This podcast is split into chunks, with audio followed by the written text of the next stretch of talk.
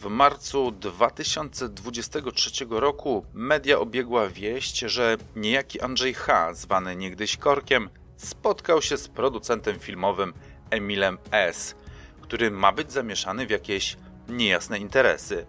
Pan Emil S. miał przywłaszczyć mienie ponad 40 inwestorów o wartości około 8,5 miliona złotych, a następnie, aby uniemożliwić egzekucję zobowiązań wierzycieli, założył spółkę na Malcie i tam przeniósł swój majątek o łącznej wartości 12 milionów złotych. Aby szybko zobrazować tę kwotę, powiem jedynie, że człowiek, który zarabia 5 tysięcy na rękę, musiałby na to pracować z 200 lat, nie wydając oczywiście przy tym ani grosza. Pan Emil S. krótko po tym spotkaniu został tymczasowo aresztowany na 3 miesiące, a pod koniec czerwca bieżącego roku areszt ten przedłużony został o kolejny kwartał z uwagi na grożącą podejrzanemu surową karę oraz obawę matactwa procesowego z jego strony, a także, że materiał dowodowy zebrany w tej sprawie przez prokuraturę wskazuje na duże prawdopodobieństwo popełnienia zarzucanych czynów przez podejrzanego. Tak powiedział rzecznik prasowy prokuratury okręgowej w Warszawie. Jednak, choć może to być ciekawy materiał na jakiś odcinek, nas dzisiaj będzie ciekawić postać tego drugiego mężczyzny, Andrzeja H., a.k.a. Korka, a zwłaszcza jego przeszłość, gdyż zgodnie z doniesieniami medialnymi trzymał on za mordę 3 czwarte polskiego półświadka. Najbardziej znany detektyw z lotniskiem na głowie, poinformowany o tym tajemniczym spotkaniu, a w zasadzie tajemniczych spotkaniach, bo obu panów widywano co jakiś czas już od grudnia 2021 roku, mówi, że zna Korka z początków lat 2000. Niegdyś rozdawał karty w grupie mokotowskiej, wspomina Rutkowski.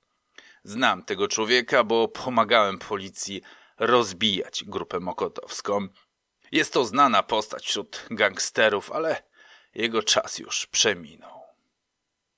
Detektyw nie słyszał o Korku, od kiedy ten trafił za kraty za przemyt koksu z Ameryki Południowej oraz za kierowanie grupą bandytów z Mokotowa. Jednak po kilkunastu latach odsiadywania wyroku wyszedł w 2019. Nie parł jednak na szkło, jak na przykład Słowik, ale działał sobie w cieniu i bez rozgłosu, z pewnością legalnie. Media zainteresowały się nim w rzeczonym grudniu 21, kiedy paparazzi z plotkarskich gazet przyłapały go na rozmowach z szemranym Emilem S., który trafił właśnie do aresztu. Treść tych rozmów naturalnie nie jest znana i mogła dotyczyć dosłownie wszystkiego, nawet niewiarygodnych cen truskawek czy pomidorów w tym roku. Ale to spotkanie może być dla nas pretekstem do poruszenia dwóch tematów. Po pierwsze, przez ostatnie lata wychodzą kolejni szefowie groźnych gangów, ci, którzy szczęśliwym trafem uniknęli kulki od konkurencji. Przesiedzieli swoje 5, 8, 15 lat za szefowanie zbrojnymi grupami zajmującymi się najpodlejszymi przestępstwami i teraz za zgromadzone w nielegalny sposób pieniądze zakładają legalne interesy. Na szczęście chyba dla nas część z nich tak bardzo nie potrafi robić nic innego niż oszukiwać, kraść i ściemniać, że krótko po wyjściu na wolność znowu została zatrzymana przez CBŚP i trafiła za kratki ale część z nich prowadzi swoje puby i kluby i trzyma się od przestępstw z daleka. I bardzo dobrze, chwała Bogu i życzę szczęścia. No ale wkładu własnego nie wypracowali przecież ciężką pracą na kasie w dyskoncie czy na budowie, tylko go ukradli. Nasz dzisiejszy bohater, jak już wspomniałem, też jest już na wolności. Za swoje czyny przesiedział 15 lat – co wydaje się niemało w stosunku do Wańki, Malizny, Parasola czy Słowika, ale i tak ten wyrok ma w sobie coś z absurdu. Ale o tym opowiemy sobie nieco później. Teraz zacznijmy od początku, czyli od kolorowych lat 90., które charakteryzowało z jednej strony zachłyśnięcie się zachodem, kolorowe reklamówki, roztańczone disco polo i bazary pełne wszystkiego oraz z drugiej strony wysyp wszelakich grup bandytów i rzezimieszków, które organizowały się w szajki tak potężne, że raczkująca Wtedy policja ledwo co dawała sobie z nimi radę.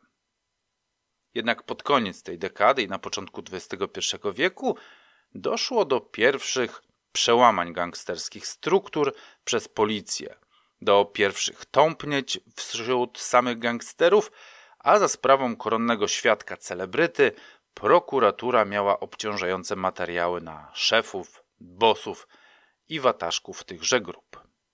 Pruszków został rozbity, Wołomin sam się powystrzelał, dziad trafił za kratki. Policja rozbiła też gangi Oczka na Pomorzu Zachodnim, Krakowiaka na Górnym Śląsku oraz Carringtona na Dolnym Śląsku.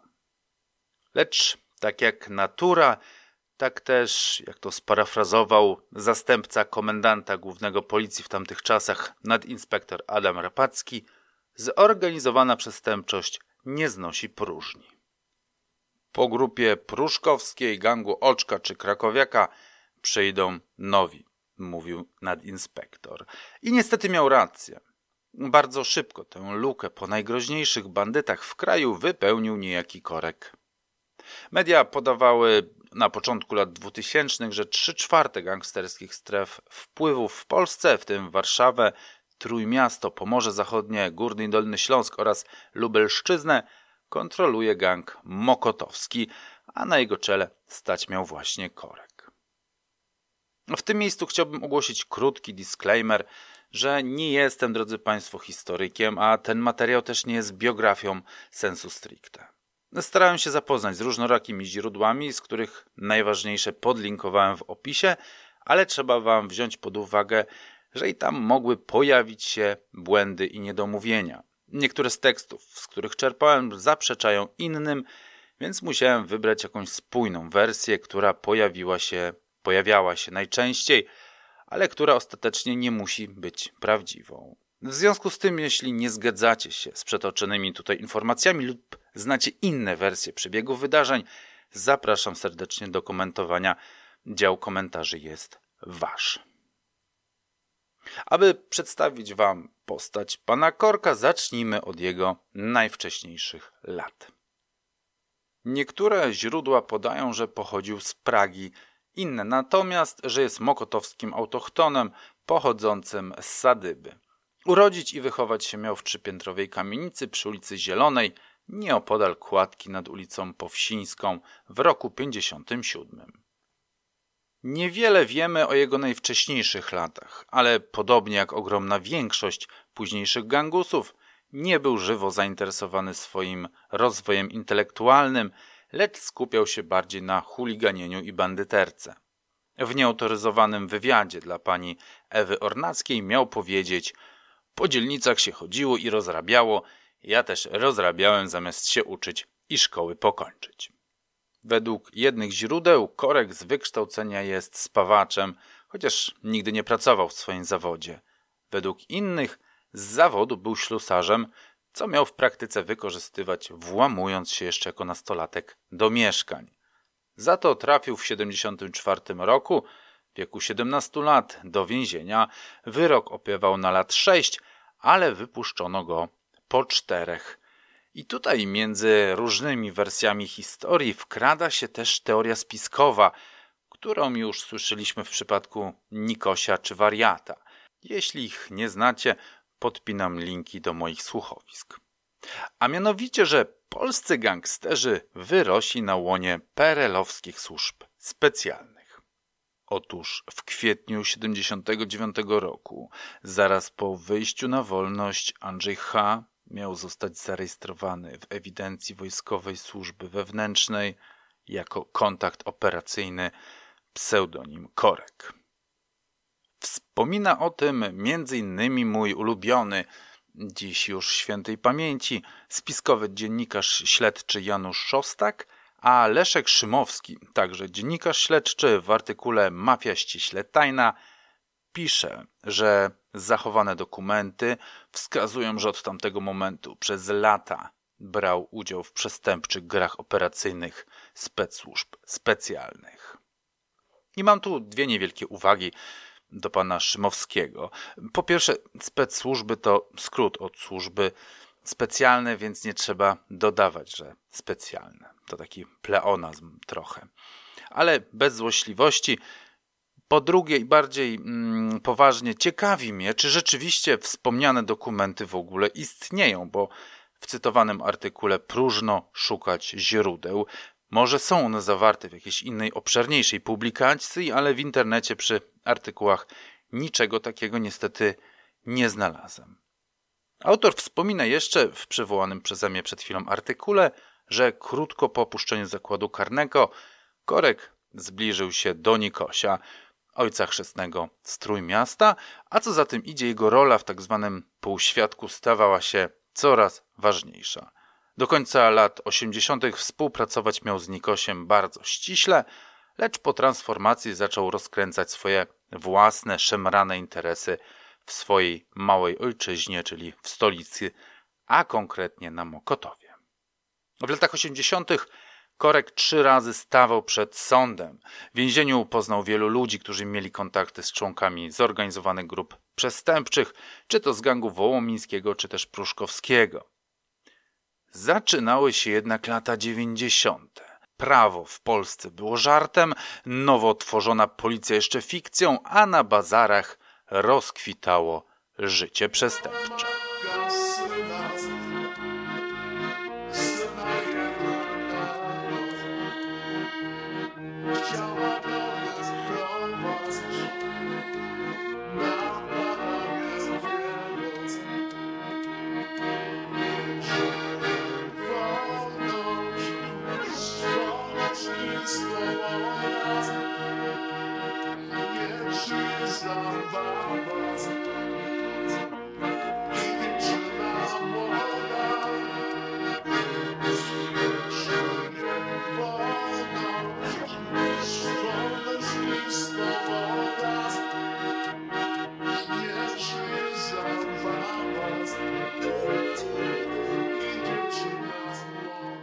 Podobnie jak wielu innych, większych czy mniejszych rzezimieszków, Korek miał swoją bazę, czy też biuro, czy jak to się nazywa w tym świecie, w niewielkim, cytując pewnego świadka tych czasów, lichym bazarkowym barze. Bar, którego nazwy próżno szukałem, mieścił się na nieistniejącym już dzisiaj bazarze Sadyba. To tam uzgadniał Korek interesy ze swoimi kontrahentami, tam pili ciepłą wódkę i zagryzali ją kiełbasą, kiszonymi ogórkami i białym chlebem. Jednak najstarsze doniesienia medialne, do jakich udało mi się dotrzeć, pochodzą dopiero z początków lat dwutysięcznych, kiedy policja kończyła rozbijać dwa największe gangi, które zastraszały Polskę, a w ich cieniu, po cichu na powierzchnię, zaczęła wyłaniać się grupa mokotowska. Wtedy to też pseudonim Korek zaczął przewijać się w artykułach prasowych dotyczących zorganizowanej przestępczości. Ale przecież od momentu, kiedy Korek pożegnał się z Nikosiem, aż do czasów, kiedy to jego grupa zaczęła rozdawać karty nie tylko w Warszawie, ale i w całej Polsce, Korek nie istniał w próżni. Powoli, lecz jak się okazało bardzo skutecznie, budował sieć znajomych, kumpli, chłopaków z osiedla, z którymi robił większe i mniejsze interesy. Kto żył w latach 80. i 90. na takich osiedlach, z pewnością pamięta, jak to wyglądało i może sobie wyobrazić, jak mogło to wyglądać w przypadku Mokotowa.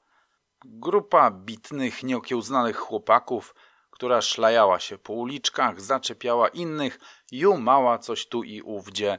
Wśród takich zawsze był szef, ten najważniejszy, lider przywódca, którego reszta słuchała. Najczęściej był to ten, który najlepiej się bił albo miał najdziksze pomysły. Na tym etapie nikt nikogo do niczego nie zmuszał. Grupa polegała na przyjaźni i lojalności. I co ciekawe, w przypadku takich grup osoby starsze nie dostrzegały w nich rodzących się gangusów, lecz sympatycznych łobuziaków. Bo wiadomo, jacy są chłopcy, no i młodzież musi się wyszaleć, ale tak naprawdę to mili, uprzejmi chłopcy, a to coś pomogą naprawić, a to zakupy na górę wniosą. Wiecie. Media lat 90. i wczesnych 2000 demonizując, a zarazem też romantyzując świat przestępcy, opisywały te mechanizmy tworzenia się grup gangusów nieco inaczej. Jako przykład fragment z artykułu Mokotowska ośmiornica z wprost z roku 2003. Na początku lat 90. Korek zaczął sobie podporządkowywać grupy przestępcze na Mokotowie. Po roku miał już prawie stu żołnierzy, którzy ściągali dla niego haracze. Wyróżniali się wyjątkową brutalnością. Bez zmrużenia oka, opornym łapali ręce, oblewali kwasem, przypalali. Korek tylko raz zademonstrował swój styl działania. Przestrzegł kolano dealerowi narkotyków, który nie rozliczył się w terminie z kilkunastu tysięcy złotych. Policjanci namawiali dealera, żeby złożył zawiadomienie o przestępstwie.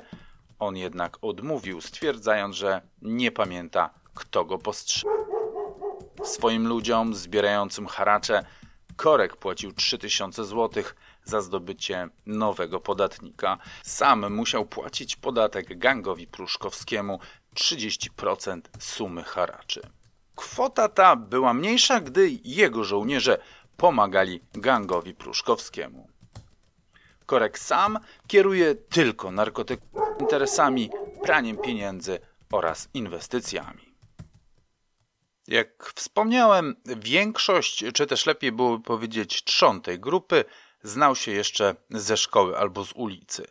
Wśród znajomych Korka, czy też jego grupy, bywali także byli milicjanci oraz, co bardziej istotne, nowi policjanci. Z nimi grupa starała się utrzymywać dobre stosunki. Z biegiem czasu niektórym też płacono, chociaż sam Korek temu zaprzecza.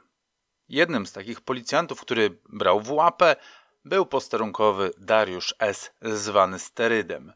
Pracował w patrolu w komendzie stołecznej policji, choć z zawodu był technikiem elektrykiem. Jednak ani wyuczony, ani wykonywany zawód nie dawały sterydowej wystarczającej satysfakcji, zwłaszcza, że lubił wspomagać się koksem, który kosztował go coraz więcej. Kiedy został aresztowany w wieku 32 lat, tłumaczył się, że miał problemy z narkotykami. Zażywałem je, kupowałem kokainę. Z policyjnej pensji nie starczyło na dragi, dlatego wszedłem w układ z Bajbusem.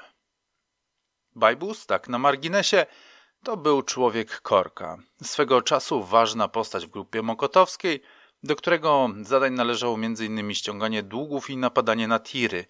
Jednak i on w pewnym momencie zaczął współpracować z wymiarem sprawiedliwości i, aby zmniejszyć sobie wyrok, zaczął sypać na swoich byłych kolegów.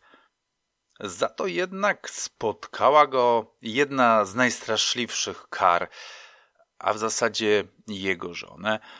O szczegółach, jeśli będziecie nimi zainteresowani, opowiem może kiedy indziej. Teraz wspominam o tym jedynie dlatego, aby zaznaczyć, że właśnie dzięki zeznaniom m.in. Bajbusa czy też posterunkowego Steryda prokuratura miała materiały na korka. Bez zeznań świadków nie byłoby z pewnością dowodów, które wystarczająco obciążałyby szefa grupy mokotowskiej, aby zamknąć go w więzieniu czy choćby wytoczyć przeciwko niemu proces. Wszelkie źródła powtarzają, że ta grupa była niezwykle hermetyczna, że nie było w niej ludzi przypadkowych. Jej trzon stanowić mieli koledzy z osiedla, którzy znali się od niepamiętnych czasów. Podwórkowa lojalność przetrwała całe dekady i gdyby do wierchuszki tej organizacji nie weszli ludzie z zewnątrz, być może działałaby po dziś dzień, siejąc strach i terror w naszym kraju. Korek miał w sobie coś takiego, że chciało mu się ufać. Miał w sobie jakieś ciepło, które nie jest spotykane u większości gangsterów. Kiedy przyglądam się jego zdjęciom, czy to tym sprzed, e, sprzed lat podczas jego procesu, czy teraz, kiedy jest seniorem wieku emerytalnym, nie widzę gangstera, tylko miłego, statecznego, chcielibyśmy powiedzieć pana. Opinia ta jest zresztą powielana w wielu źródłach. Potwierdza to także fragment uzasadnienia wyroku z Sądu Okręgowego w Warszawie z 2008 roku, w którym jest mowa o tym, że Korek organizował dla członków grupy wspólne spotkania towarzyskie typu Wigilia, Jajeczko, Pępkowe, Andrzejki. Osoby stojące zbyt nisko w grupie nie były zapraszane. Bajbus po raz pierwszy był na takiej imprezie w Andrzejki w 98 roku. A jak on sam opisałby swojego szefa? Taki kurdupel. I ta jego stara, łysa głowa, mówił Bajbus Ewie Ornackiej. Czy go szanowałem? Lubiłem nawet. To nie jest człowiek porywczy, raczej ugodowy. Nieraz namawiałem go, żeby od złodziei brał więcej, a nie po tysiąc dolarów miesięcznie, bo zarabiali przecież krocie na jego terenie. Mówiłem, oni mają domy, rezydencje, a ty? Andrzej, gnieździsz się z rodziną w bloku przy Czarniakowskiej, a powinno być odwrotnie. Oni w blokach, a ty willi. Słuchał mnie z uśmiechem, a potem robił swoje. Ty, Bajbus, tylko ludzi byś lał i przymuszał do płacenia, a nie tędy droga, kończył dyskusję. W tej kwestii Bajbus się jednak nieco mylił. Tygodnik Przegląd tak pisał o korku w 2004 roku. W ciągu kilku lat prywatny majątek Andrzeja H. wzrósł do 100 milionów złotych. Korek był bowiem jednym z pierwszych polskich przestępców, którzy zarabowane pieniądze inwestowali w legalne firmy. Według CBS H okazał się wyjątkowo zdolnym menadżerem. Dziś do podstawionych przez niego osób należy kilkanaście restauracji i hoteli w całej Polsce. Korek jest też właścicielem znanej firmy deweloperskiej, oficjalnie zaś widnieje jako współwłaściciel przedsiębiorstwa produkującego automaty do gier. Swoją drogą to chyba trochę smutne i frustrujące, że państwo nie potrafi wyegzekwować kary dla przestępców. Takiej kary, która byłaby adekwatna do ich czynów. Postronnemu obserwatorowi ta kara, jaką oni otrzymali, ci najwięksi gangsterzy, wydaje się być tylko klapsem, pstryczkiem w nos. 7-8 lat za kierowanie grupą przestępczą, a potem emerytura w apartamentach, drogich samochodach, na egzotycznych wyspach. A wy co o tym myślicie? Bardzo jestem ciekaw waszej opinii na ten temat. Napiszcie proszę w komentarzach. A póki co wracamy do Korka.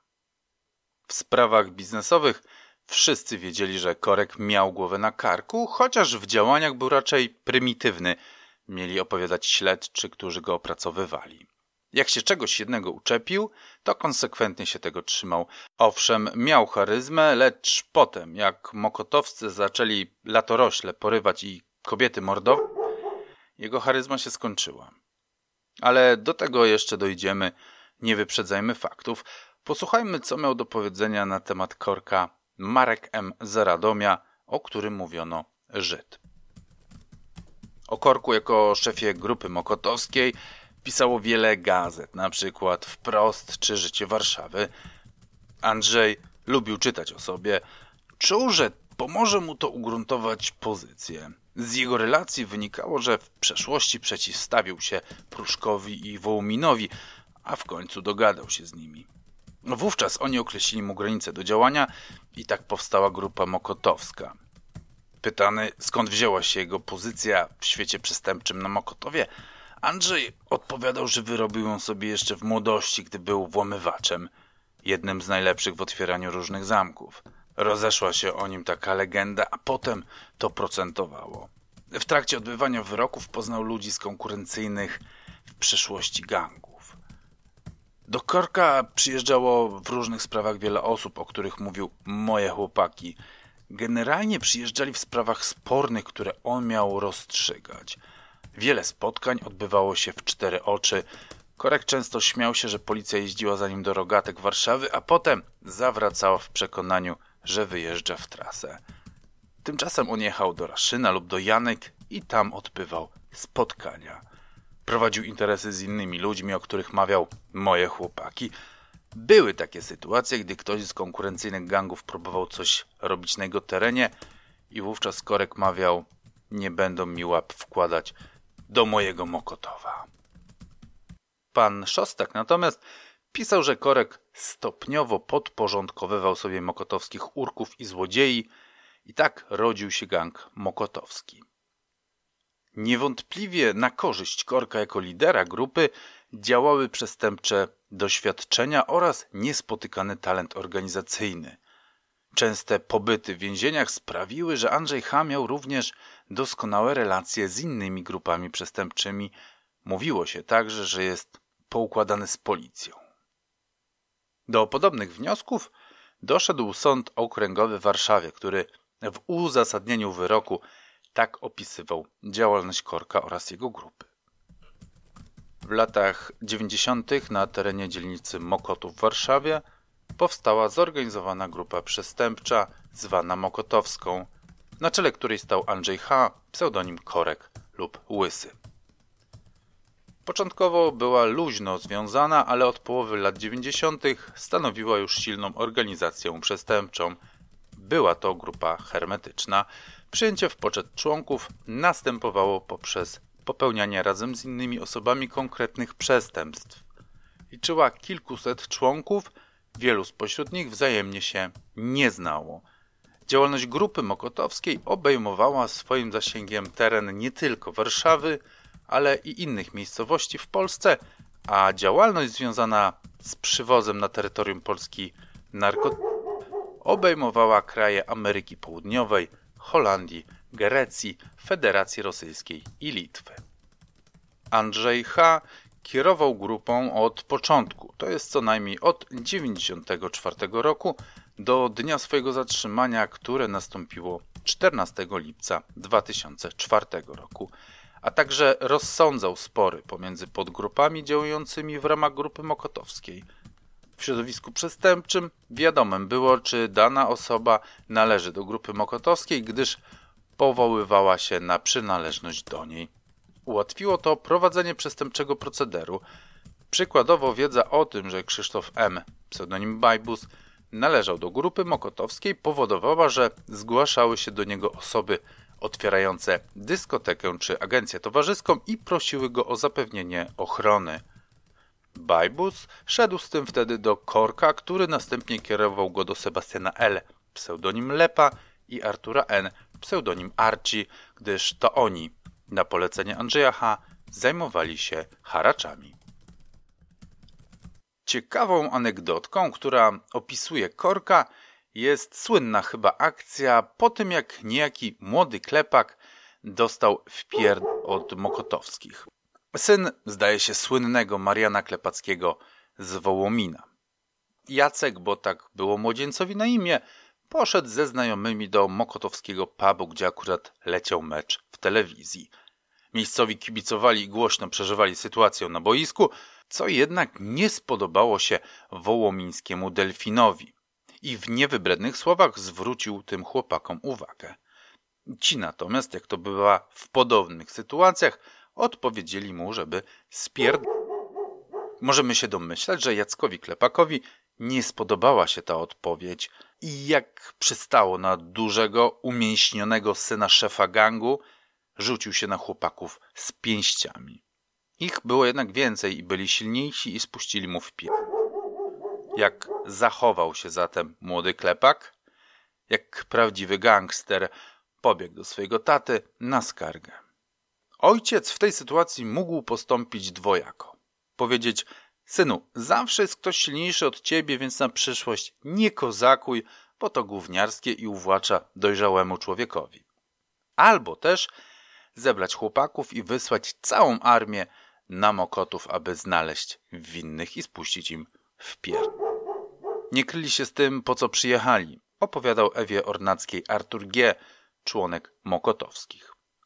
Oficjalnie ich szukali. Zapowiedzieli, że jak sprawcy się nie znajdą, to wezmą się za samego Andrzeja. Wiadomo było, że żartów nie ma. Dwóch im uciekło, tylko jednego lepę złapali i mu dojeb... Ale kara miała spotkać wszystkich. W końcu Maniek, ojciec, kazał Korkowi przywieźć do siebie pozostałych. No i Korek ich zawiózł. Też im doje. Jeden z chłopaków leżał potem w szpitalu kilka dni. I o czym świadczy ta historia? Ano o tym, że Korek był posłuszny i uległy. W ogóle nie miał siły przybicia. Coś tam kradł, czymś handlował, ale siły nie miał żadnej. Artur G. spoglądał jednak na Korka dość powierzchownie, bo ten wciąż młody, bo jeszcze niespełna czterdziestoletni spawacz lub ślusarz miał dużo większe ambicje. Anegdotka, którą znają z pewnością wszyscy miłośnicy tego typu podcastów, a którą miał podobno powtórzyć w zeznaniach Marek M., zwany Żydem, mówił, że Korek chciał zarobić, czy też w języku ludzi nieparających się bandyterką, nielegalnie zdobyć 33 miliony dolarów. Po milionie dam każdej z moich trzech córek, mawiał, a resztę będziemy mieli z misią, znaczy się z jego żoną, do końca życia.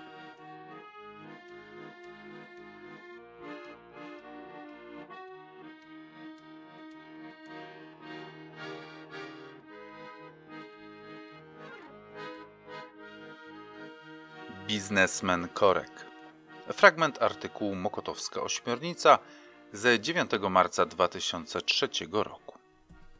Andrzej H. był jednym z pierwszych polskich przestępców, którzy inwestowali w legalne firmy.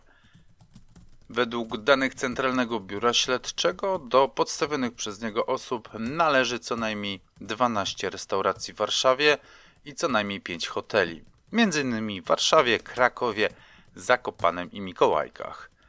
Korek jest faktycznym właścicielem odlewni metali, ma też firmę deweloperską. Oficjalnie Andrzej H. jest tylko współwłaścicielem warszawskiej firmy produkującej automaty do gier.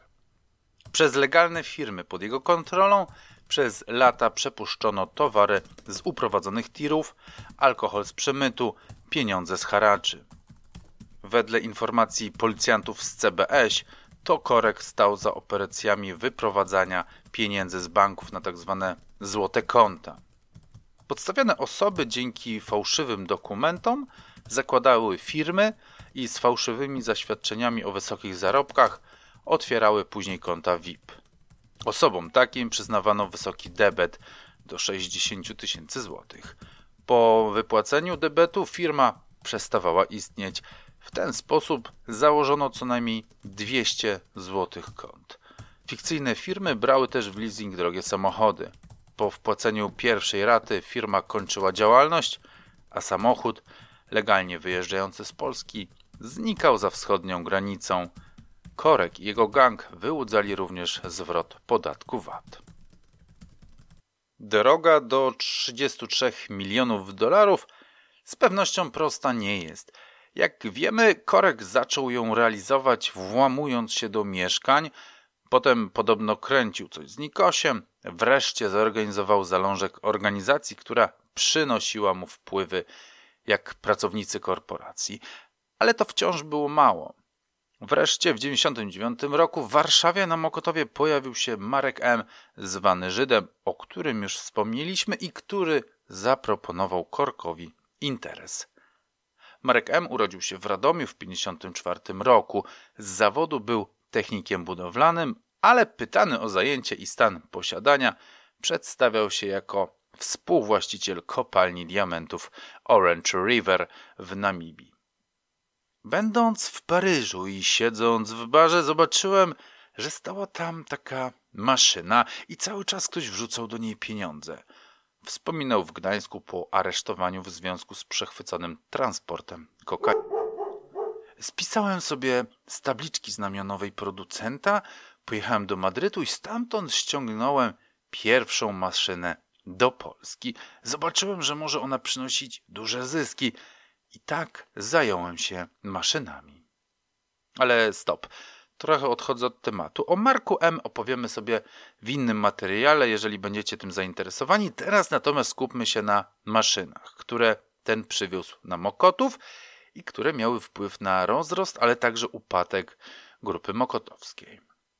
Marek ustawiał automaty do gier w drugiej połowie lat 90. W 1998 roku poznał Bajbusa, o którym już wspominaliśmy, a Bajbus prowadził wtedy z żoną niewielki pub, w którym Marek M.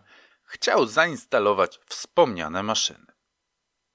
W wersji Bajbusa po jakimś czasie Marek M. zaproponował mu zajęcie się maszynami na szerszą skalę.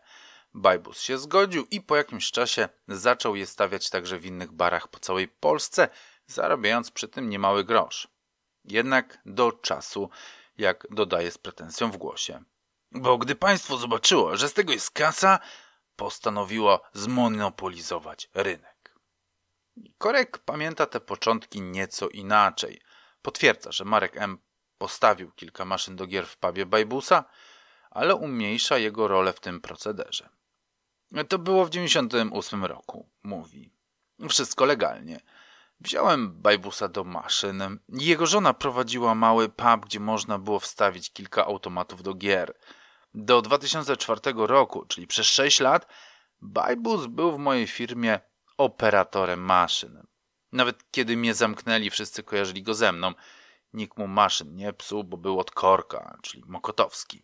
A on stał się Mokotowiakiem właśnie przy moich maszynach. Rozwinął skrzydła, gdy już byłem w więzieniu. W życiu bym przecież nie dopuścił, aby tak urósł. Nadawał się wyłącznie do przenoszenia maszyn. Czy szydera z Bajbusa jest uzasadniona, czy też wynika ona z niechęci Korka do swojego byłego wspólnika, który go zdradził i doniósł na niego na policję? Trudno nam oceniać. Faktem jednak jest, że Korek, patrząc na automaty do gier, nie widział prostych maszynek do zarabiania pieniędzy na naiwnych lub nieszczęśliwych ludziach, lecz okazję, aby oderwać od siebie łatkę bandziora, który okrada mieszkania i prowadzi brudne interesy, i stania się prawdziwym gangsterem, który jeździ drogą bryką i nosi drogie, dobrze skrojone garnitury. Po 99 roku, kiedy policja coraz głośniej rozbijała pruszków i wołomin, Korek wraz z Markiem M. założyli firmę Sołtys, która produkowała i serwisowała maszyny do gier. Prezesem firmy został Marek M., zaś Korek szeregowym posłem, szeregowym współwłaścicielem. Firma była samograjem, bo marzący o ogromnym bogactwie ludzie naiwnie pociągali ramiona jednorękich bandytów, licząc na to, że coś kiedyś wygrają, choć bez przerwy przegrywali. Na początku lat dwutysięcznych nie było chyba w Polsce pubu, w którym nie stałby automat do gier, przy którym nie sterczałaby grupka ludzi, wydając swoje ostatnie pieniądze na ulotne marzenie wygranej. Dla Korka było to jednak za mało. On mierzył wysoko, a bycie wspólnikiem w firmie Sołtys w Jankach pod Raszynem, która zajmowała się automatami do gier, nie było jego ambicją. Okazję złapał wtedy, kiedy w poszukiwaniu pracy ich biuro odwiedził niejaki Jorge Murillo de Durana pochodzący z Kostaryki. Mężczyzna ten ukończył studia w Poznaniu, obronił doktorat, a w latach 90. był konsulem honorowym Kostaryki w Polsce. Korka i Marka M interesował tak naprawdę ostatni punkt CV pana Murillo, a mianowicie kontakt z Kostaryką, choć każdy z panów miał inne wyobrażenie o nowym pracowniku. Marek M., który w firmie Sołtys odpowiedzialny był za przyjmowanie pracowników, zatrudnił Murillo w celu ekspansji maszyn na Kostarykę. Murillo zapewnił Marka M. i Korka, że ma duże znajomości, bo kiedyś pracował w dyplomacji i że nie będzie to dla niego problem. Tym bardziej, że na Kostaryce nie widział do tej pory automatów do gier. Południowoamerykański rynek zbytu wydawał się być strzałem w dziesiątkę. Ale dla Korka Ameryka Łacińska nie kojarzyła się z rynkiem zbytu dla maszyn do gier, lecz z czymś zupełnie innym. Zwłaszcza, że pan konsul miał na swoim koncie pewną aferę z 94 roku. Pozwólcie, że przetoczę fragment artykułu Małgorzaty Tryc-Ostrowskiej z Rzeczpospolitej z dnia 28 grudnia 94 roku. Przed świętami Bożego Narodzenia prokurator zażądał kary 6 lat więzienia dla byłego ambasadora Kostaryki sądzonego w Warszawie za przemyt narkotyków. Carlo Vargas Solis został zatrzymany w kwietniu ubiegłego roku na Okęciu po powrocie z Indii. W jego bagażach znaleziono 12 kg heroin. Vargas Solis twierdzi, że narkotyki zostały mu podrzucone. O zemstę oskarża byłego konsula generalnego Kostaryki w Warszawie Jorge Murillo Durana, którego zwolnił z pracy, oraz spółkę Art B. Korek wierzył ambasadorowi. Wierzył, że Jorge Murillo był w tę sprawę zamieszany, a to zapaliło mu światełko. Murillo pomoże mu importować dragi z samej Ameryki Południowej, bez zbędnych pośredników. To było to, o czym zaczął marzyć Korek. Za plecami swojego wspólnika Marka zagadał w tym temacie Jorge Murillo. Marek M. podejrzewał, że coś się kręci, ale ani Korek, ani Murillo nie chcieli się do niczego przyznać. Aż wreszcie do biura firmy Sołtys w Jankach pod Raszynem przybył niejaki Francisco Javier Ramirez Olaya, zwany Paco. Zajmował się pośrednictwem między kolumbijskimi kartelami, a podmiotami, które zainteresowane były w handel kolumbijską kokainą. Zorientowałem się, że przez cały czas byłem oszukiwany, zeznawał Marek M. podczas śledztwa. Miałem pretensje do Andrzeja, że przez moją firmę załatwiał narkotyk przelewy. Wtedy też Marek M. miał sobie uświadomić, że jego prezesura w sołtysie była czysto formalna, a tak naprawdę za sznurki pociągał korek.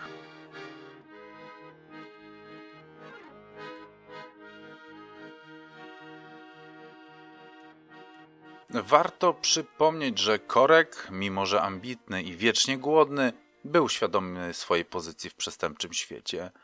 Nie wychylał się bez potrzeby i nie wchodził większym w drogę.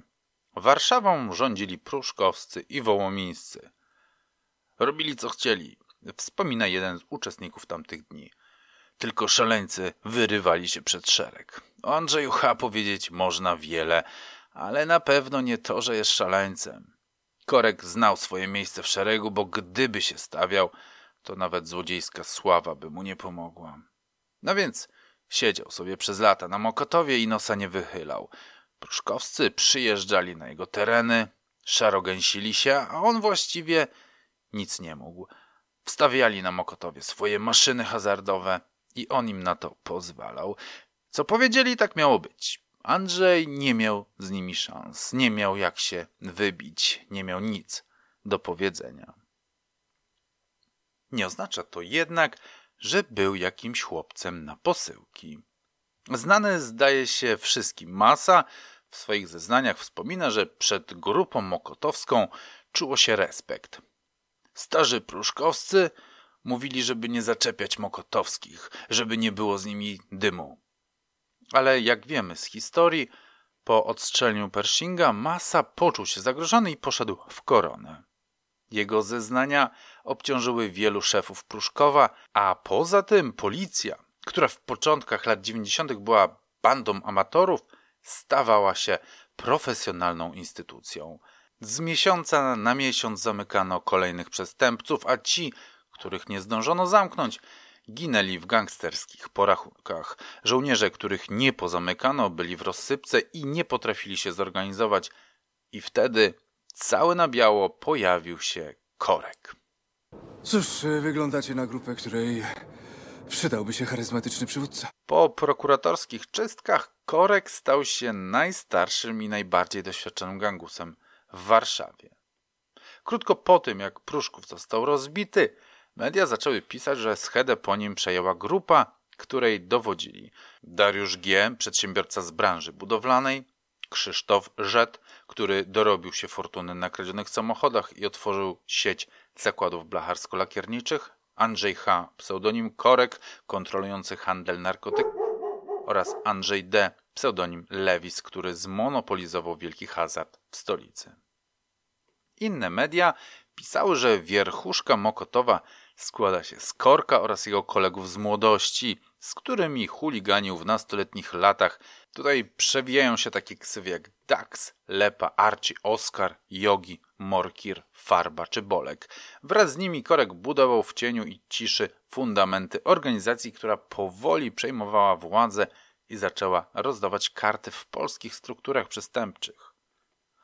Posterunkowy Steryd zeznawał na policji, że o wszystkim, co dzieje się w grupie, decyduje zarząd. To są tak zwani starzy mokotowscy. Należą do niego Korek, Szeląg, Grzesiu, pseudonim Kolarz, Myniek, Marek, pseudonim Żyd i Dax. Korek był główną i najważniejszą osobą w zarządzie, ale decyzje odnośnie do wydatków podejmowali wszyscy wspólnie. Oni mieli pod sobą różne grupy, m.in. grupę Bajbusa, które pracowały na zarząd. W pierwszym procesie na ławie oskarżonych zasiadło sześć osób z trzonu starego Mokotowa kierowanego przez Korka. Paweł J. pseudonim Szogun, Grzegorz K. Ojciec, Grzegorz K. Kolosz, Wiesław L. pseudonim Siwy, Zbigniew Esz Szelong i Wojciech Esz. Prokuratura zaś do najbliższych współpracowników Korka zaliczyła Grzegorza K. Kolarza, Zbigniewa C. Daksa, Wieśka L. Siwego. Numerem jeden obok Korka miał być Mynio, z którym lider Mokotowa robił legalne interesy, także Bolek, który ogarniał finanse grupy. Ważny był także mężczyzna o pseudonimie Grucha, który był człowiekiem Korka od wszystkiego. Musiał znać gust szefa, aby móc na Cito kupić mu na przykład garnitur. Zauważyli Państwo z pewnością, że ksewy książąt zmieniają się w zależności od artykułu, ale król jest jeden. Wszystkie media wymieniają Korka właśnie jako tego, który za wszystkie sznurki pociągał, choć on sam miał na tyle skromności, zwłaszcza w rozmowach z policją lub mediami, że do szefowania się nie przyznawał. W połowie lat dziewięćdziesiątych poznałem na Rakowieckiej takich ludzi jak słynny Barabasz czy Janusz P. Parasol i wielu, wielu innych, opowiadał Ewie Ornackiej. Wszyscy znaliśmy się z tamtych czasów. Kiedy po latach trzeba było się za kimś wstawić, bo narozrabiał, to szedłem do parasola i wstawiałem się. Prosiłem, żeby odpuścił.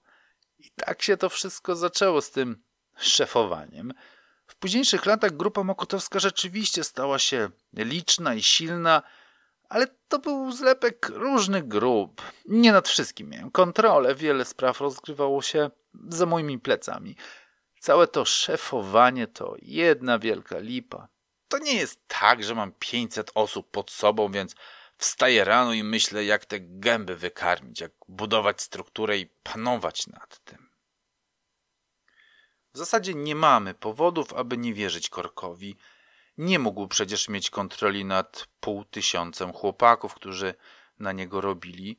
Nie mógł wiedzieć o każdej sprawie, która się wydarzyła. Grupa Mokotowska nie była przecież spółką z ograniczoną odpowiedzialnością i nie każda decyzja była podejmowana przez Korka. Ale czy to oznacza, że nie był szefem tej grupy? Pan Kawior, były szef Wydziału do Walki z Terrorem Kryminalnym Komendy Stołecznej Policji, twierdzi, że, cytuję, Korek sam rządził na Mokotowie. Całe towarzystwo trzymał za ryj. Zaś Adrian G., człowiek szkatuły, a przy okazji chrześniak malizny z zarządu Pruszkowa, powiedział Andrzej H. był silnym szefem. Gdyby nie dał się zamknąć, to jego ludzie nie potrzebowaliby naszej pomocy. Historia Mokotowa inaczej by się potoczyła, ale zabrakło korka i wszystko się rozjechało. Być może Korek rzeczywiście nie uważał się za szefa. Może w swoim mniemaniu był zwykłym, szeregowym posłem, którego po prostu wszyscy szanują i się go boją. Może rzeczywiście w to wierzył, że ten szacunek był tak wielki, że inne grupy, aby go należycie okazać, płaciły mu trybuty za swoją przestępczą działalność. No dobrze, nieco ironizuję, bo o ile uważam, że sam szefom musiał wiedzieć, że rządzi, to pionki mogły rzeczywiście nie wiedzieć lub nie rozumieć, że należą do zorganizowanej grupy przestępczej. Już tłumaczę, o co mi chodzi. W uzasadnieniu wyroku sądowego padają następujące zdania. W latach 90. na terenie dzielnicy Mokotów w Warszawie powstała zorganizowana grupa przestępcza zwana Mokotowską, na czele której stał Andrzej H., pseudonim Korek lub Łysy. Początkowo była luźno związana, ale od połowy lat 90. stanowiła już silną organizację przestępczą. Była to grupa hermetyczna. Przyjęcie w poczet członków następowało poprzez popełnianie razem z innymi osobami konkretnych przestępstw.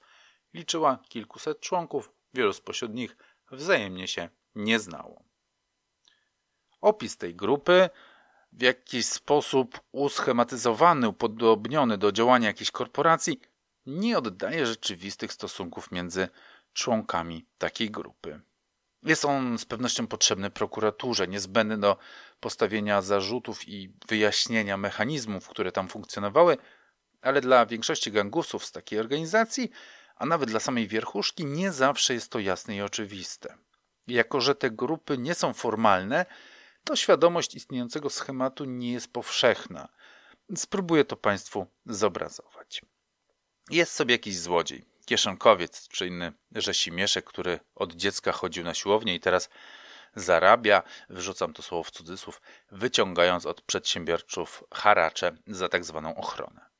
Na Mokotowie podobno brano od wszystkich, od właścicieli sklepów, od właścicieli budek z kebabem, od kobiet sprzedających pończochy na bazarze albo cięte kwiaty. Od wszystkich.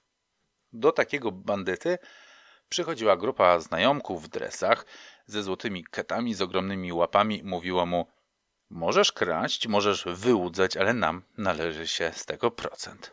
Bandzior płacił, bo inaczej dostałby w pierdol. Natomiast ta grupa mogła okradać bandytów tylko pod warunkiem, że na przykład taki bajbus się na to godził. Bajbus miał ze sobą swoich kolegów, którzy byli silniejsi niż ci, o których przed chwilą mówiłem, więc ta grupka płaciła Bajbusowi oraz jego gorylom. Ale nie wszystkie w ten sposób zdobyte pieniądze należały przecież do Bajbusa i jego ziomali za to, że on mógł ze swoimi kolegami doić innych dresów, którzy doili złodziei i jeszcze innych dresów, trzeba było zapłacić Korkowi, który miał jeszcze większych goryli i największą władzę. W tym sensie każda z grup, która ostatecznie płaciła Korkowi, uważała się za samoistną, niezależną grupę. Prokuratura jednak odwracała ten schemat. Na szczycie stawiała Korka wraz z jego ludźmi, nazywając ich zarządem. Oni decydują, oni rządzą, oni ustalają wreszcie jakieś zasady i kaskadują je, używając języka korporacyjnego, na podległe im grupy.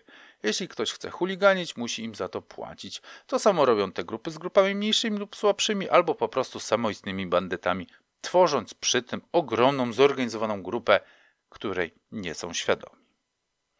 Pytanie filozoficzne jest takie, czy ktoś stojący na samym końcu tego łańcucha należał do grupy mokotowskiej, czy nie.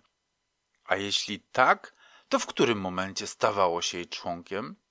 Czy może tylko zarząd ze swoimi gorylami to była prawdziwa grupa mokotowska? A te setki innych bandytów to samodzielne grupy, które po prostu płaciły haracz, żeby móc uprawiać swoje przestępstwa. Na to pytanie odpowiedzi pewnie nigdy nie dostaniemy, więc pójdźmy dalej. Pozwolę sobie zestawić fragment uzasadnienia wyroku, że przyjęcie w poczet członków grupy następowało poprzez popełnianie razem z innymi osobami konkretnych przestępstw z artykułem z portalu Newsbook z 2019 roku, w którym to autorka pisze tak. Mokotów nie słynął z jakichś szczególnych rytuałów czy procesu zaprzysiężenia. Nie było zarządu. Na czele stał po prostu korek, któremu podlegały liczne gangi.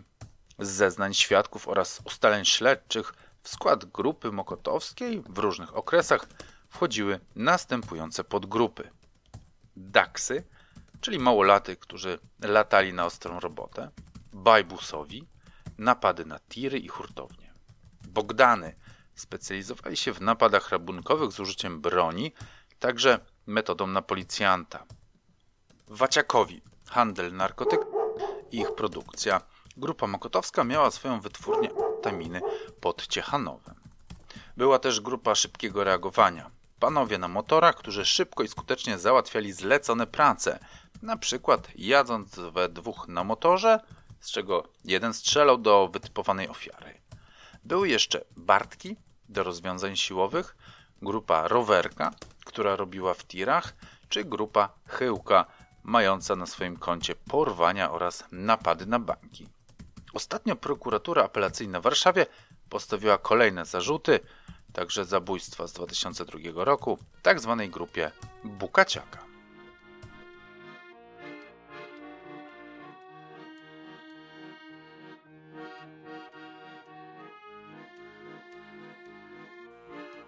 Abstrahując od tego, czy Korek rzeczywiście rządził Mokotowem, czy nie, Sąd skazał go za to w 2009 roku na 14 lat więzienia. Ktoś znający matematykę mógłby pomyśleć, że w takim razie Korek wyjdzie na wolność lub właśnie wyszedł w roku 23, ale nie tak działa matematyka w wymiarze sprawiedliwości i Korek wyszedł w 2019, ale do tego jeszcze wrócimy.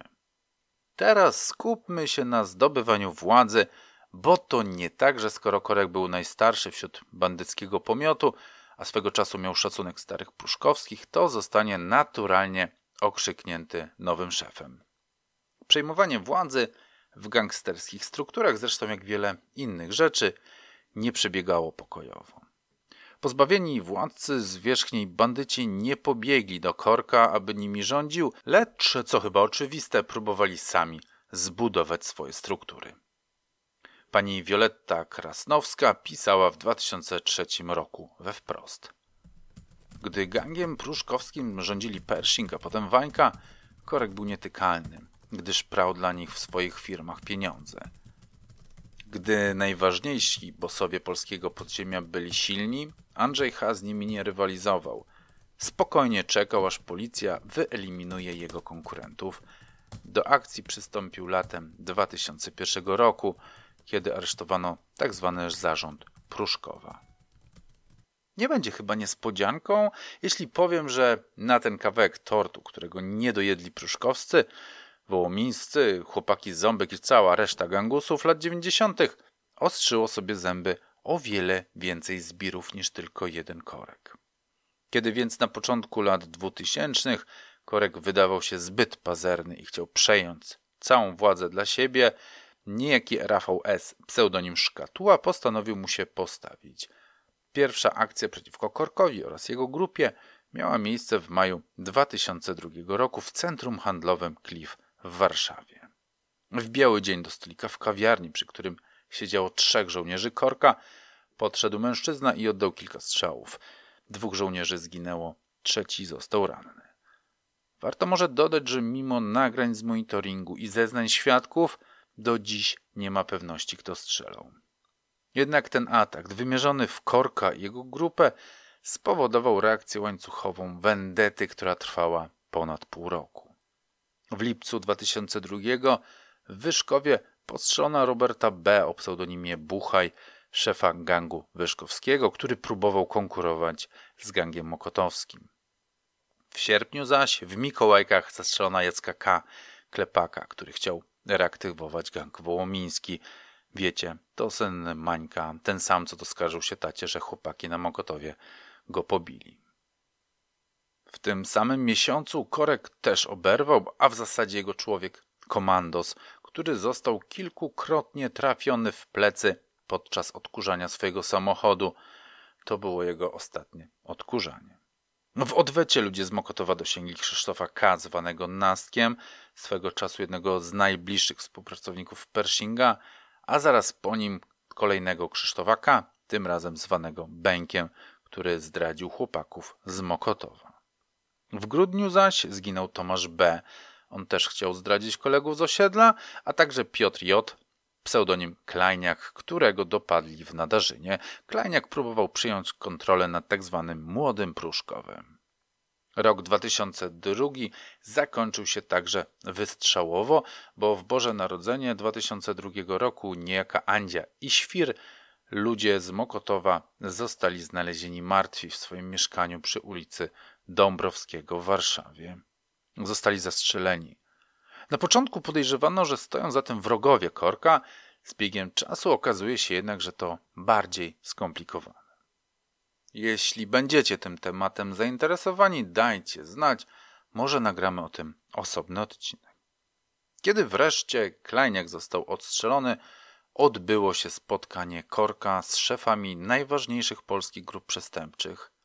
Nastąpił kolejny rozbiór Polski. Bandyci podzielili między sobą strefy wpływów i ustalili, jaki podatek lokalni mafiozi będą płacić Korkowi za opiekę. A przecież jeszcze trzy lata wcześniej to on sam płacił taki podatek Pershingowi, a po jego śmierci Wańce. No ale taki jest chichot losu. Zresztą, jak to mawiają mądrzy ludzie, jeśli chcesz rozśmieszyć Boga, opowiedz mu o swoich planach.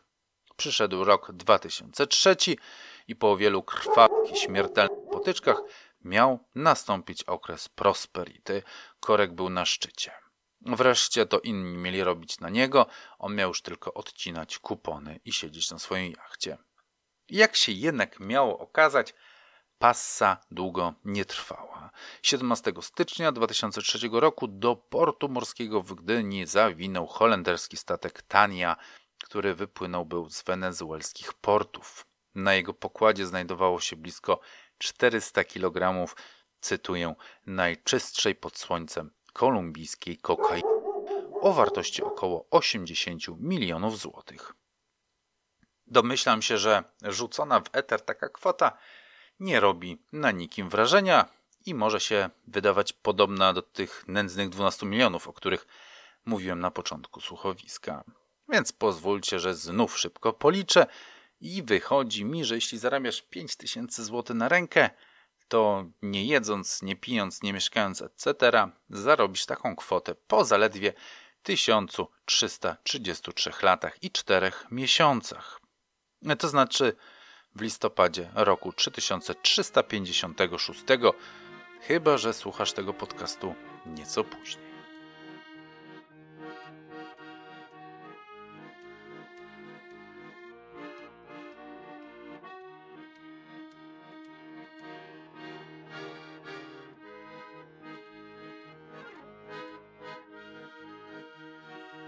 Odstawmy te abstrakcyjne kwoty na bok i skupmy się na tym, w jaki sposób doszło do schwytania korka i co równie ciekawe, jaką karę otrzymał za przemyt i szefowanie grupą o charakterze zbrojnym.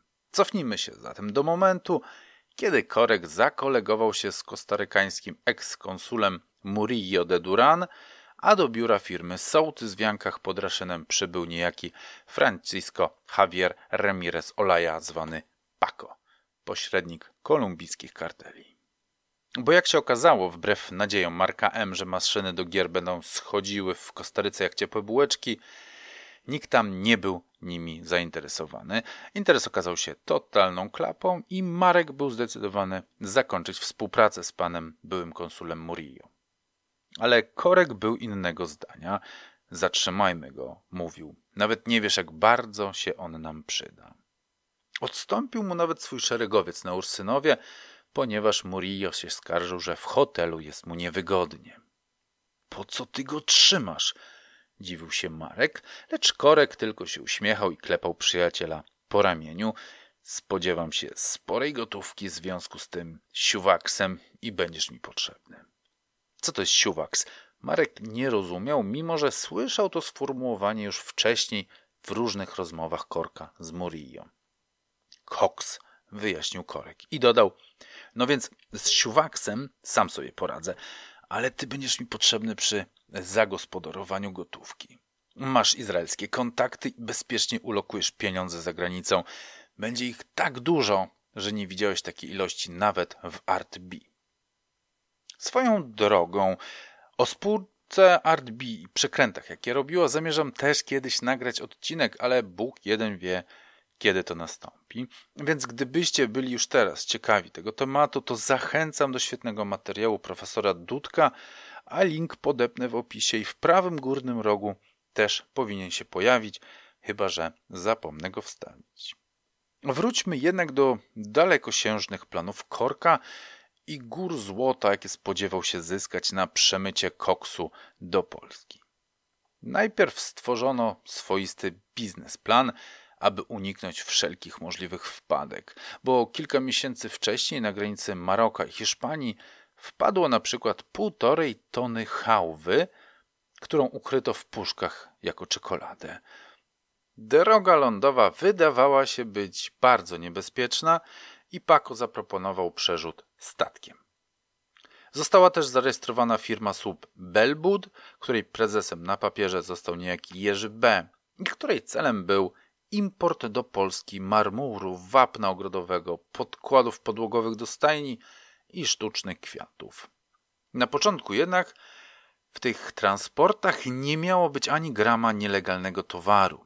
Chodziło o to, żeby uśpić czujność celników, czy też w słowach Korka Niech syny szukają, może jak nic nie znajdą, to sobie odpuszczą. Jakiś rok przed planowanym wielkim przemytem zmieniła się jednak nieco koncepcja. Zamiast wapna czy podkładów podłogowych, Paco zaproponował, że bezpieczniej będzie przewieźć towar w separatorze gazu. Pokazał przy tym mokotowskim wspólnikom zdjęcia tegoż urządzenia i opisał, jakby to miało działać. Szybko wyjaśnię, że to wygląda jak taki trochę boiler o mega grubych ścianach. Dodał przy tym, że jego ombre Eduardo przerzuca w ten sposób dragi po całym świecie i nigdy nie miał wpadki.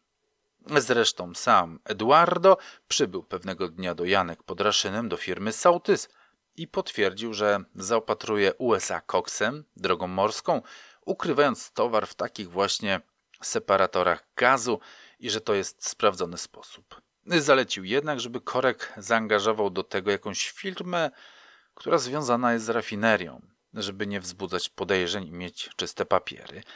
Korek jednak nie zastosował się do tego zalecenia, co mogło mieć wpływ na późniejsze wypadki. W tym czasie też Korek musiał zebrać odpowiednią ilość pieniędzy, aby móc zapłacić nowym Amigos z Kolumbii. Jeden z byłych członków grupy mokotowskiej miał powiedzieć, że wtedy na koks Korka pracował cały Mokotów. Wszystkie zbrodnie, porwanie dla okupu i cała reszta przestępstw obciążają Andrzeja Hy, bo on od wszystkiego wiedział i o wszystkim decydował. Marek M. zeznawał później w sądzie. Paco powiedział, że im większa będzie zaliczka, tym poważniej potraktują ich ludzie po tamtej stronie. To był jego argument na pytanie Andrzeja, czy stówka lub dwie wystarczą. Paco powiedział również, że poszczególne przelewy mają być na bezpieczną kwotę, czyli taką, której nie zarejestruje inspektor kontroli bankowej.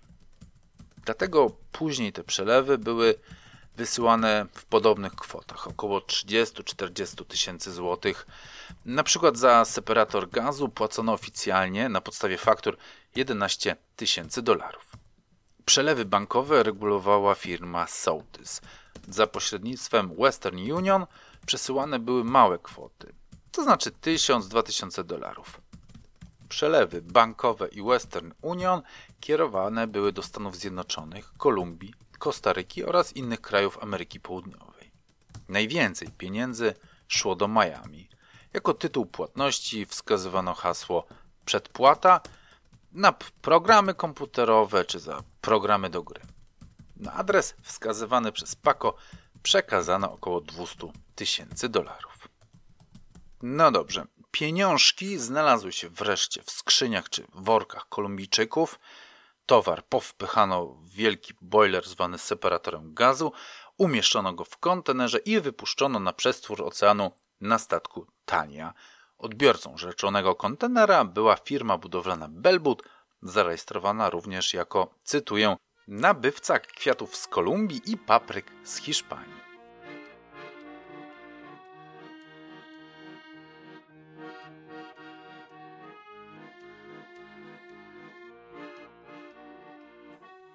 17 stycznia 2003 roku do portu morskiego w Gdyni zawinął holenderski statek Tania, na którego pokładzie, jak wiemy, znajdować się miało blisko 400 kg najczystszej pod słońcem kolumbijskiej kokainy.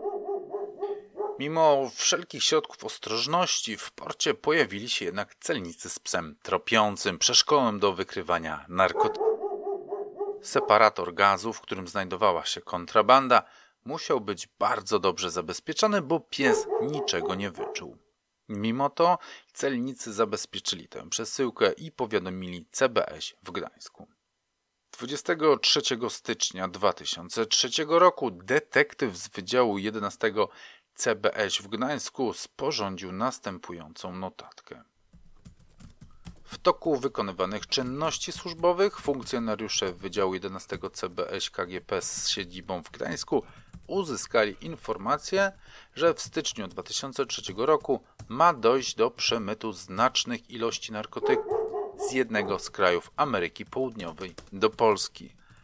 Z informacji tej wynikało, że narkotyki mają być przemycone drogą morską, ukryte w kontenerze zawierającym maszynę budowlaną lub też ładunek wapna. Odbiorcą przesyłki w Polsce ma być firma Belbut z siedzibą w Warszawie.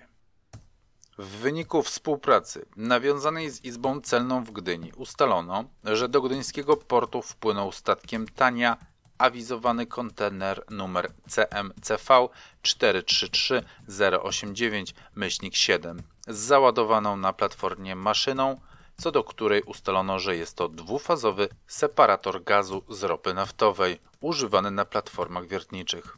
W tym samym dniu wspólnie z funkcjonariuszami Izby Celnej w Gdyni dokonano wstępnych oględzi urządzenia, mających na celu ustalenie, czy jest to urządzenie deklarowane, czy jest kompletne i jakie jest jego przeznaczenie.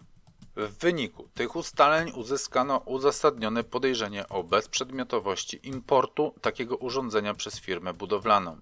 Zwłaszcza, że, jak ustalono, jedynym użytkownikiem tego typu urządzeń może być wyłącznie firma górnictwa naftowego Petrobaltic w Gdańsku. Czynności te pozwoliły na przygotowanie separatora do prześwietlenia sprzętem RTG. Wcześniej uwidoczniono wewnątrz czarną folię endoskopem i wideoskopem wprowadzonym przez odkręcone przyłącza rur do zbiornika. W wyniku wcześniejszych konsultacji ze specjalistą firmy Petrobaltic ustalono, że we wnętrzu tego urządzenia nie mogą znajdować się żadne przedmioty, a budowa zbiornika separatora uniemożliwia dostanie się do środka bez rozcinania poszycia. Dlatego podjęto decyzję o jego rozcięciu przy użyciu pił mechanicznych. Dokonano tego za pomocą sekcji ratownictwa technicznego Straży Pożarnej, w wyniku czego stwierdzono na całej objętości wnętrza zbiornika obecność paczek opakowanych w folię koloru brązowego i żółtego, które zabezpieczono zgodnie z protokołem oględzin. Na podstawie tej notatki wywnioskować można, że celnicy z psem nie pojawili się w gdyńskim porcie przypadkowo bo CBS już od jakiegoś czasu miało przecieki, że do Polski przypłynie kontener wyładowany koksem. Były prokurator z Wydziału do Walki z Przestępczością Zorganizowaną w Gdańsku przyznał. Wiedzieliśmy, że w separatorze były narkotyki. Jednak nie mieliśmy pojęcia, jak to otworzyć. Dlatego trzeba było ciąć separator. Zużyto wtedy trzy piły do przecinania karoserii samochodów po wypadkach – a cała operacja trwała ponad 12 godzin. Tymczasem u góry znajdował się zamaskowany otwór, którym osoba zorientowana bez trudu wydobyłaby zawartość. Pomimo wpadki korek nie stracił jednak nadziei na góry złota, o których marzył. Pojechał podobno do Gdańska, aby obejrzeć miejsce, gdzie policja przetrzymywała towar. Marek M. twierdzi, że korek chciał odbić służbom Cox, Zarzucił jednak ten pomysł i zaczął snuć nowe plany z nowym transportem z Kolumbii. Czuł się bezpiecznie i nie wierzył, że policja wpadnie na jego trop i być może miał w tym nieco racji. Wspomniany przed chwilą prokurator przyznał także, że nie wiedzieli gdzie i kogo szukać. Jednak trzy dni po zatrzymaniu transportu zadzwoniła do niego policjantka z komendy głównej policji i powiedziała, że towar należy do Andrzeja H. Korka z grupy Mokotowskiej. 23 stycznia policja zatrzymała Jerzego B., niby prezesa firmy Belbut, która była adresatem przesyłki z Wenezueli, a zaraz po jego aresztowaniu Korek zaczął w panice niszczyć wszelką dokumentację w sołtysie, która wskazywałaby na współpracę z Belbudem tym czasie pan konsul amerykański Jorge Murillo znikł. Najprawdopodobniej wyjechał z Polski. Udało mu się to zanim sąd wydał nakaz zatrzymania go.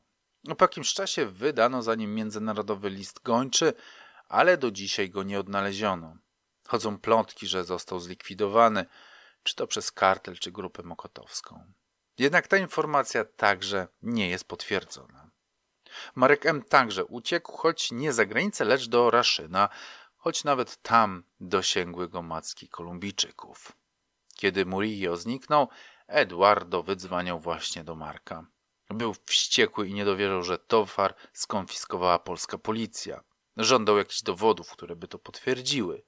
Marek M. dostarczył Eduardo wycinków prasowych, w których media rozpisywały się o akcji CBS i skonfiskowaniu kokainy. Ale dla Kolumbijczyka to było za mało. Zażądał wglądu dokumentów ze śledztwa. Przynajmniej taką wersję przedstawił Korkowi Marek M. Szybko stał się pośrednikiem między Kolumbijczykami a Korkiem. Poleciał wtedy nawet do Kolumbii, aby spotkać się twarzą w twarz z Eduardo, a nawet z niejakim skorpionem, potentatem narkotyków imperium.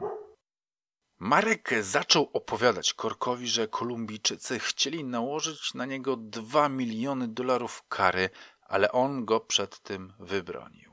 Mało tego, interes ma kręcić się dalej. Eduardo obiecał, że wyśle kolejny kontener, tym razem z ponad toną koksu. To samo miał potwierdzać wspomniany Skorpion. To jeden z dwóch najpotężniejszych ludzi w narkowym biznesie, opowiadał Marek Korkowi, pokazując na dowód zdjęcia z kolumbijskich hacjent. Po jakimś czasie zapewniał Korka, że nowy transport już płynie, już przecina wody Oceanu Atlantyckiego i za chwilę dotrze do wybrzeży Polski. Jednak po chwili, dzięki swoim kanałom, dowiedział się, że służby celne namierzyły także i ten ładunek. Ale nic się nie bój, przekonywał Korka. Załatwiłem to. Udało mi się przeładować towar na inny statek. Pomógł mi w tym jeden grecki armator. Zresztą nieważne. Istotne jest, że towar jest bezpieczny, tylko musimy go ukrywać do czasu, aż sytuacja się nieco uspokoi. Niestety Marek M. nie mógł dotrzymać danego słowa, bo w kwietniu 2003 roku zatrzymała go niemiecka policja na lotnisku w Berlinie. Marek legitymował się paszportem wystawionym na nazwisko Dawid Marcos Grosbaum Perez, ale niemiecka policja nie miała wątpliwości, że ma do czynienia z poszukiwanym międzynarodowym listem gończym Markiem M.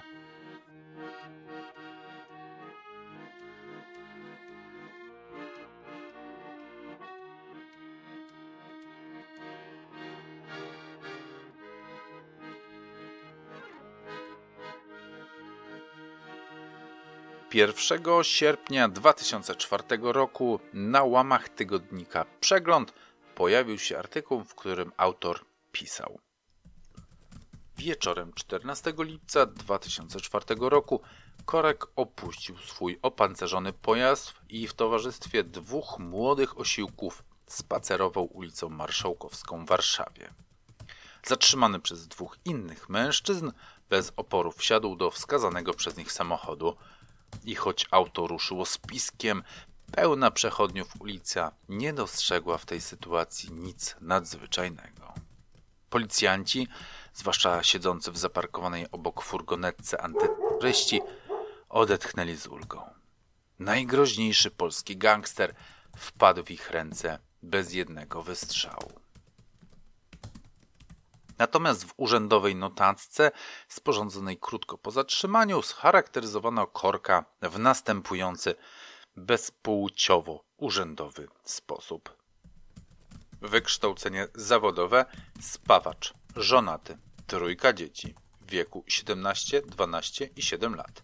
Danych dotyczących źródła utrzymania i majątku nie podał. Nie przyznał się do zarzucanych mu czynów i odmówił składania wyjaśnień. Tygodnik Przegląd podał jeszcze informację, że szczęśliwie dla policjantów jeden z zatrzymanych przedsiębiorców nie wytrzymał presji i zaczął sypać. Kto jego zeznania stały się podstawą do zatrzymania Korka. Czy chodziło o Jerzego B., czy Marka M. trudno jest powiedzieć, ale z akt sprawy wynika, że Marek M. dużo mówił. Korek zaraz po zatrzymaniu trafił do Gdańska, gdzie przedstawiono mu zarzut zorganizowania i przemytu znacznej ilości kokainy, do czego oczywiście się nie przyznał. Odmówił też składania wyjaśnień. Skazany został dopiero w 2008 roku, ale o tym za moment. Poznajmy najpierw wersję Korka. Otóż dziennikarce śledczej Ewie Ornackiej udało się przeprowadzić z Korkiem rozmowę, kiedy przebywał jeszcze w więzieniu. Posłuchajmy więc, co on sam mówił o tej sprawie. Po pierwsze, nie przyznaje się do przemytu. Gdybym w rzeczywistości brał udział w tym samym przedsięwzięciu, mówił, to w chwili, gdy dowiedziałem się o zatrzymaniu Marka M., prawdopodobnie opuściłbym Polskę, nie? Po przeczytaniu jego zeznań uświadomiłem sobie grę, jaką prowadził a zwłaszcza fakt, że nie znałem jego prawdziwego nazwiska i nie wiedziałem, kim on jest. Nie odczuwałem też zagrożenia w związku z tą sprawą, nie ukrywałem się, ale zdawałem sobie sprawę z tego, że to, co się rozwija, jest bardzo blisko mojej osoby. Przyczyniła się do tego prasa, artykuły na ten temat. W dniu, kiedy zostałem zatrzymany koło 17 lub 18, zadzwonił do mnie znajomy. Wyszedłem z domu, pojechałem do kawiarni, a tam po 20-30 minutach przyjechała po mnie policja. O wpadce w gdyńskim porcie usłyszał w wiadomościach telewizyjnych. Następnego dnia na podwórku za budynkiem firmy w Jankach spotkał Marka M., który stał przy dużym ognisku i palił jakieś papiery. Powiedział Korkowi, że domyśla się, kto za tym stał i wskazał na byłego konsula. Ciekawe jest także to, że Korek, który nic o przemycie nie wiedział, a narko tylko w telewizji widział, strasznie dużo wie o tym, jak zdobyć towar z Kolumbii. Jeśli zna się odpowiednich ludzi i zdobędzie się ich zaufanie, to zamówienie tony lub dwóch kokainy nie stanowi problemu. A rozliczenie następuje po trzech miesiącach lub nawet po pół roku. Strata 400 kg kokainy nie jest, mówiąc szczerze, jakoś szczególnie dotkliwa. Magazyny pękają tam w szwach od tego towaru, a liście wciąż rosną. Byłem w takim magazynie i widziałem 120 ton kokainy. Oni proszą się, żeby to brać, ale w Polsce nie ma rynku, który by to wchłonął. Po tej wypowiedzi pana Korka zrobiło mi się trochę żal tych Kolumbijczyków, którzy rozdają koks, a nikt go nie chce brać. Ale po chwili Korek mówił dalej. Nigdy nie zarobiłem w Polsce na kokainie. Kilogram kosztuje 40 tysięcy euro. Czyli za 100 kilo trzeba by wyłożyć 4 miliony euro. Kto by to ode mnie kupił? Zna pani ludzi w przestępczej strefie oczywiście, którzy mają takie pieniądze, bo ja nie znam. Ja tam się nie znam, ale te dwie wypowiedzi, padające zresztą jedna po drugiej, jakoś mi się ze sobą gryzą. Sąd okręgowy w Gdańsku także był sceptyczny co do tego, że Korek o niczym nie wiedział, a wszystko działo się za jego plecami i 30 grudnia 2008 roku dostał Korek karę 12 lat pozbawienia wolności. W tym samym wyroku został ukarany też Marek M. On dostał 5 lat więzienia, ale odwołał się. Sąd apelacyjny w Gdańsku utrzymał jednak w mocy orzeczone kary, uzasadniając to następująco. Rola oskarżonego Marka M. w rzeczywistości była poważniejsza, aniżeli on sam na nią wskazywał. Świadczy o tym nie tylko wcześniejsza znajomość z Jorge Murillo de Duran, datująca się jeszcze z pierwszej połowy lat 90., a zawarta podczas pobytu obu mężczyzn w Izraelu, czy też wykonywana przez niego praca organizacyjna dotycząca przygotowania dokumentacji maskującej rzeczywisty cel sprowadzenia separatora gazu czy przygotowania do sprowadzenia zbiornika z substancją SOL 69, ale także działania oskarżonego podjęte już po ujawnieniu kokainy.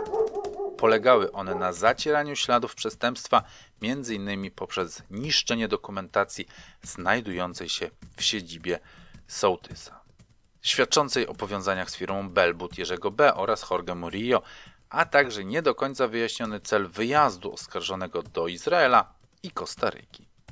Oskarżony dozował informacje, uzupełniając je i kalkulując, co będzie dla niego korzystne, licząc przy tym na łagodny wymiar kary. Sąd w Gdańsku skazał w tej sprawie jeszcze księgowego Korka oraz Jerzego B., prezesa firmy Belbut, obu na 10 lat pozbawienia wolności. Wracając do Korka, usłyszał on jeszcze jeden zarzut w tym samym roku, a mianowicie sąd krakowski skazał go na kolejne 15 lat więzienia za przemyt około 90 kg koksu. Natomiast w 2009 roku Sąd Okręgowy w Warszawie udowodnił mu kierowanie grupą mokotowską, za co dostał, jak wspominałem już, 14 lat pozbawienia wolności. Łatwo więc policzyć, że 12 plus 15 plus 14 daje nam 41 lat pozbawienia wolności, a 2004, kiedy to zatrzymano Korka, plus 48, daje nam rok 2019, kiedy został wypuszczony po odbyciu całej kary. W Stanach tak by chyba sumowano. U nas w Polsce matematyka działa chyba nieco inaczej. Ja osobiście tego nie rozumiem, ale co ty sądzisz o takim sumowaniu wyroków? Czy to Twoim zdaniem sprawiedliwe? Napisz w komentarzu. A póki co, na dzisiaj koniec, bo i tak się rozgadałem. I do usłyszenia następnym razem. Pa!